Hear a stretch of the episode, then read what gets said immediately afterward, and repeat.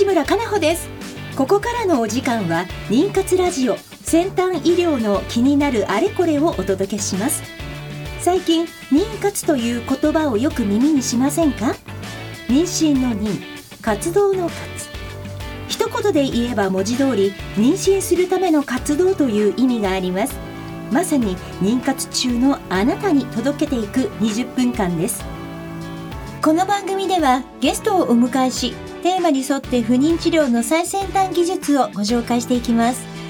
お話を進めていただくのはスペイン発の不妊治療を専門とした遺伝子検査会社アイジェノミクスジャパンのラボマネージャーであり工学博士のトシさんです。トシさんよろしくお願いいたします。よろしくお願いします。え今日はスタジオに東京ハートクリニックの小柳ゆり子先生に、えお越しいただいております。で今回のテーマは化学流産になります。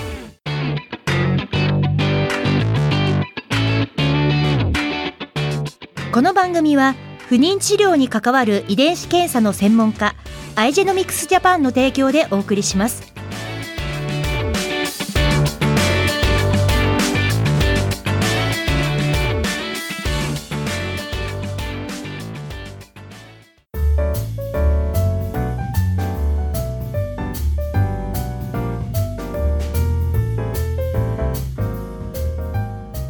さて、えー今週のゲストは東京ハートクリニックより小柳ゆり子先生です。小柳先生よろしくお願いいたします。よろしくお願いします。先月もいろいろねはい。お話を伺ったんですけれども、はい。先生あの改めて、えーぜひあの東京ハートクリニックのご紹介お願いできますか、は東京ハートクリニックは開業20年を迎えます。東京表参道にあるクリニックで安定した実績に甘んじることなく最先端の治療を取り入れながら日々治療成績の向上に取り組んでいます。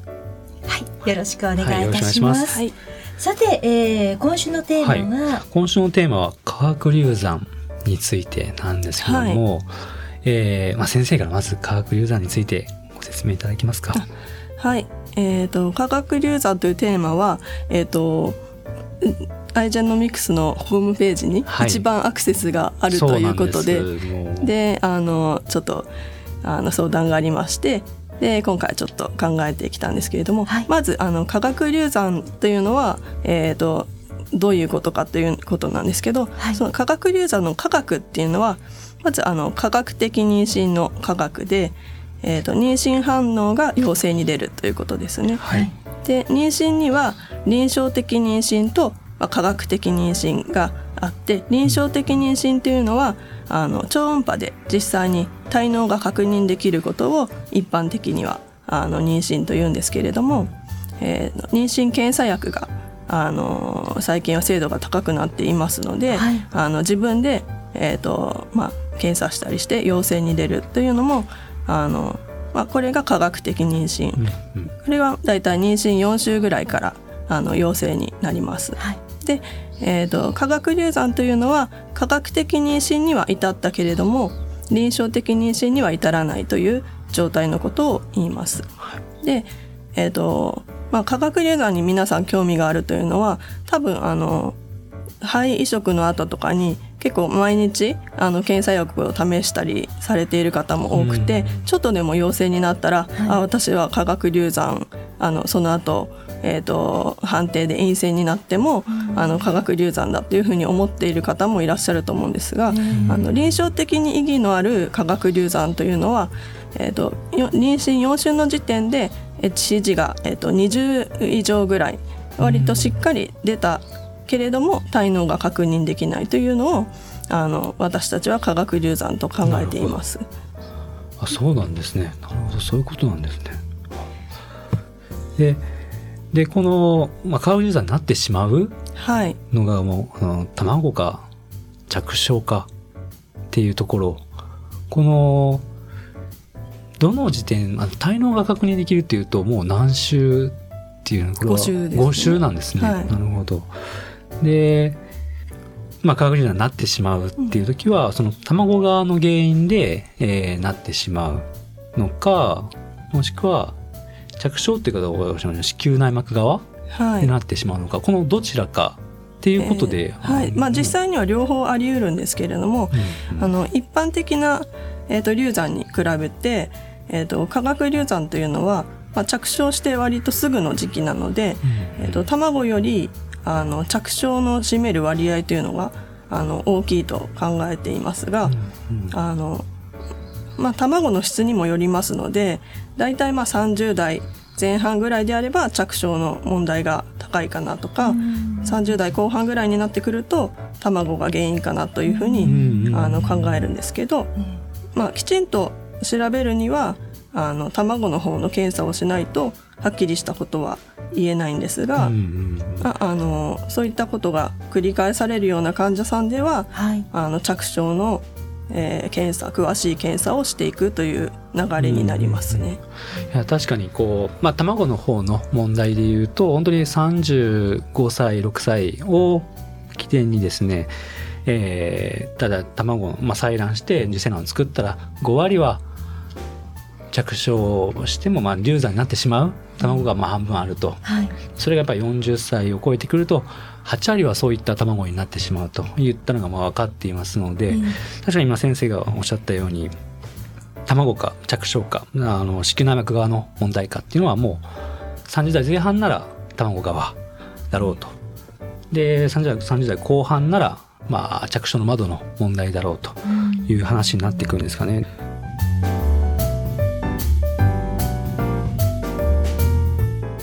あのちょっと着床の問題に話が出たので私たちのエラー検査の話もちょっと紹介させてほしいんですけども、えーはい、あのそうです。私たちのこの ERA 検査子宮内膜着床の検査っていうのがこれがもう私たちの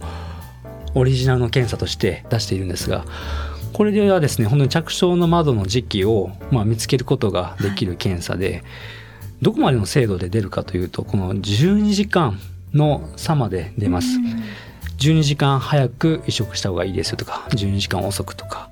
24時間とか、まあ、そういったあたりが出る検査なんですけどもこういったこういい卵を戻しているにもかかわらずあれ着床うまくしないとか、えー、えー、妊娠まで至らないとか、うん、着床はすぐに妊娠至らない、まあ、そういった場合はですね是非この私たちの ERA 検査で一度着床の窓っていうものを確認していただくことがとてもいいと思っています。はい、はいこの松岡さん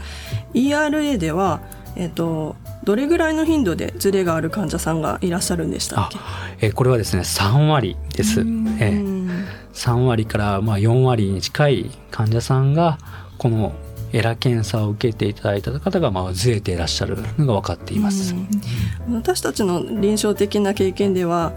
そこまで多くないんじゃないかなっていうふうに、うん、えー、と思うんですけれども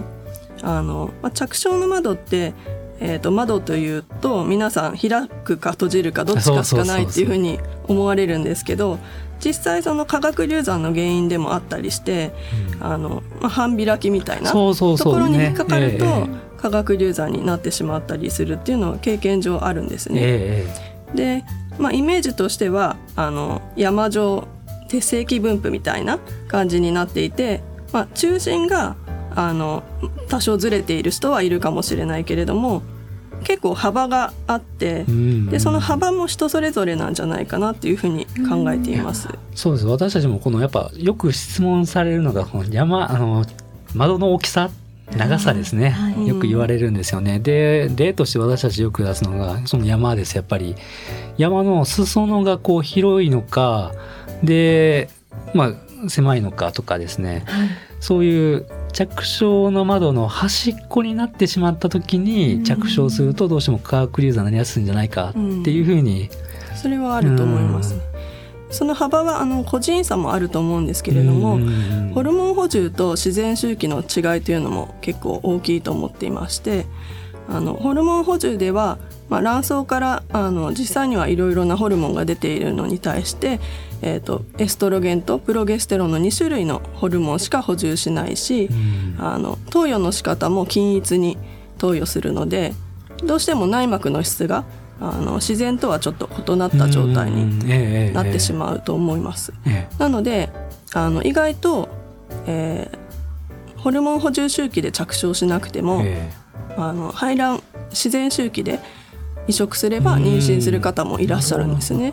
これ先生あの自然周期とホルモン補充周期で、はい、着手の長さって、うん。なんかこう自然の方が長いとかそういうのはあ印象でありますが長いと思っています。うん。実際あの胚盤胞っていうのは受精してから5日目から6日目になるのでうん。1日ぐらい、1日以上ぐらいの幅がありますよね。ええそう思いますなのであのそんな12時間単位であの窓が決まっていたら、ええ。あの人類こんなに繁栄していないと思うので。あそうですそうです、はい。私たちのさっき言った12時間っていうのは12時間遅らせた方がより窓の中心に近いですよ。そうそうベストの1はっていう ERA で特定でできると思うし、実際 ERA をやってあのレセプティブの時期に移植して、最終的に妊娠しなかった方はゼロなんですね。すなのですごくあの有効な検査ではあると思うんですけど、まあ、費用がやっぱりそうそうそうそこはありますねになりますよね。ええおっしゃる通りなのであの、まあ、年齢の若い方であったりとかはいちょっと卵の数にも余裕があればまずあの ERA をやる前に排卵周期での移植にうんうんトライしてみるというのもありだと思いますね。さあ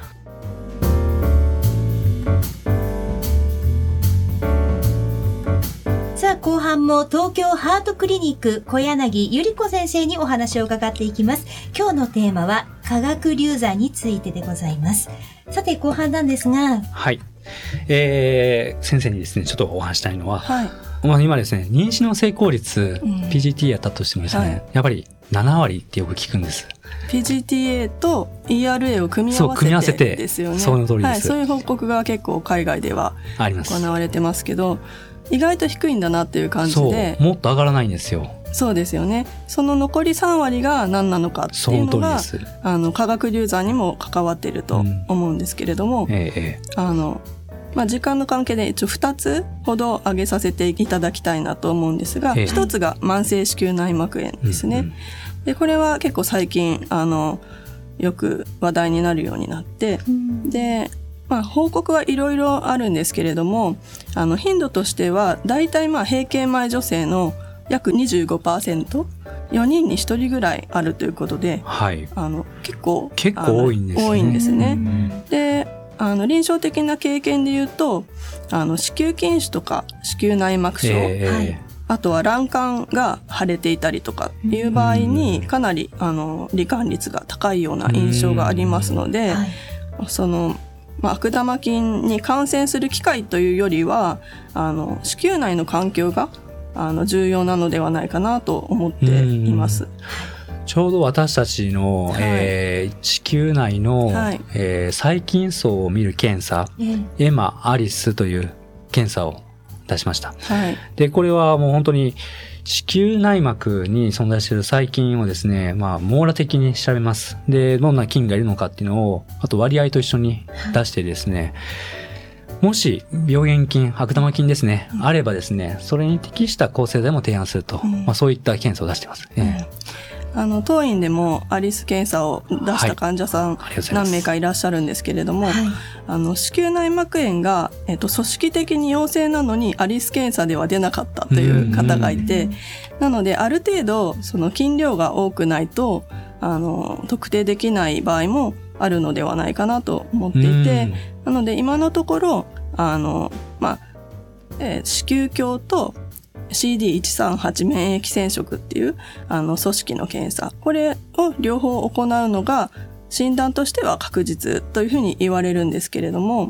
実際あの抗生剤を、まあ、何種類かあの投与しても良くならない患者さんっていうのが、んあの難治性の方がいらっしゃるので、ええ何の抗生剤が一番感受性があるかっていうのを、あの特定する上ではあのアリス検査は有効になるのではないかなと思っているところです。はい。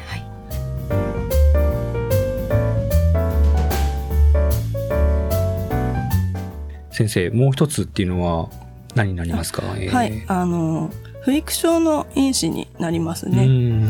不育症というのはあの本来、えー、と臨床的妊娠の後の、まあ、複数回の流産。特にあの卵子の側ではなくて子宮の側の問題なので、はい。心拍確認後の複数回の流産の場合に疑うものなんですけれども、ええ。不育症の原因としては血液凝固系の因子のあの増加や減少またはそれらに対する自己抗体によって血小板が固まりやすくなって、はい。胎盤に血栓ができてしまうということが、あの原因とされているんですけれども、はい。最近ではこういった因子が子宮の内膜の血管を作るのを、えー、と障害してしまううん。という作用があるということが分かってきていて着床障害の原因にもなるということが報告されてきています。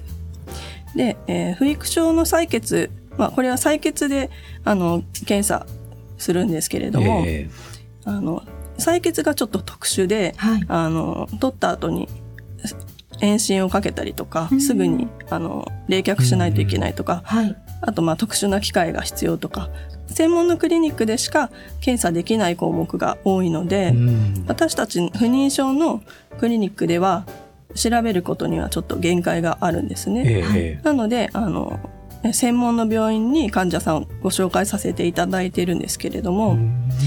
かなりあの待ち時間というか受診するのに23ヶ月かかったりするということが。はい、うん。あるようで、まあ、中にはやっぱり染色体以上であの繰り返しうん。流産されている方とかが、あの不育症のクリニックを受診されるケースがすごく多いと思うんですけれども、あのまあ、そういった、えーことによって、うん。なかなか受診できないという。う。んなので、えー、と私たちの提案としてはまずあの予約をしてはい。でその前に移植あの肺を移植するとなったら、えー移植周期の生理開始3日目から、えー、とビタミン E 製剤のユベラと、あと血液をサラサラにする、えー、とバイアスピリンですね、うん。それを内服することで大体の場合カバーできるので、えー検査をせずにはい。これらを内服してしまうということも有効である場合があります。なるほど。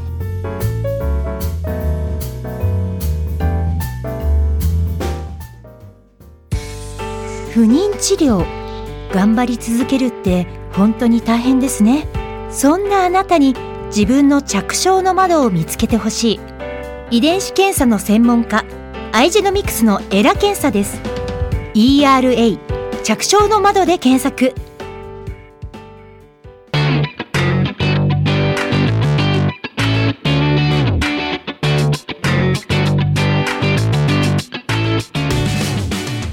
小柳先生今日もありがとうございました。はい。あのーまたですねこの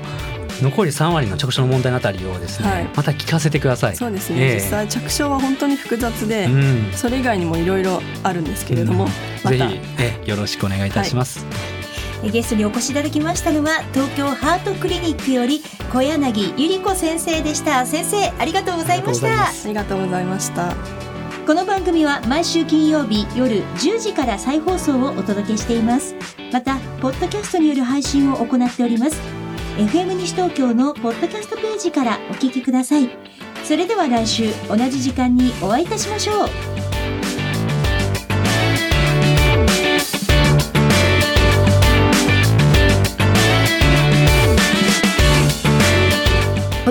は不妊治療に関わる遺伝子検査の専門家アイジェノミクスジャパンの提供でお送りしました。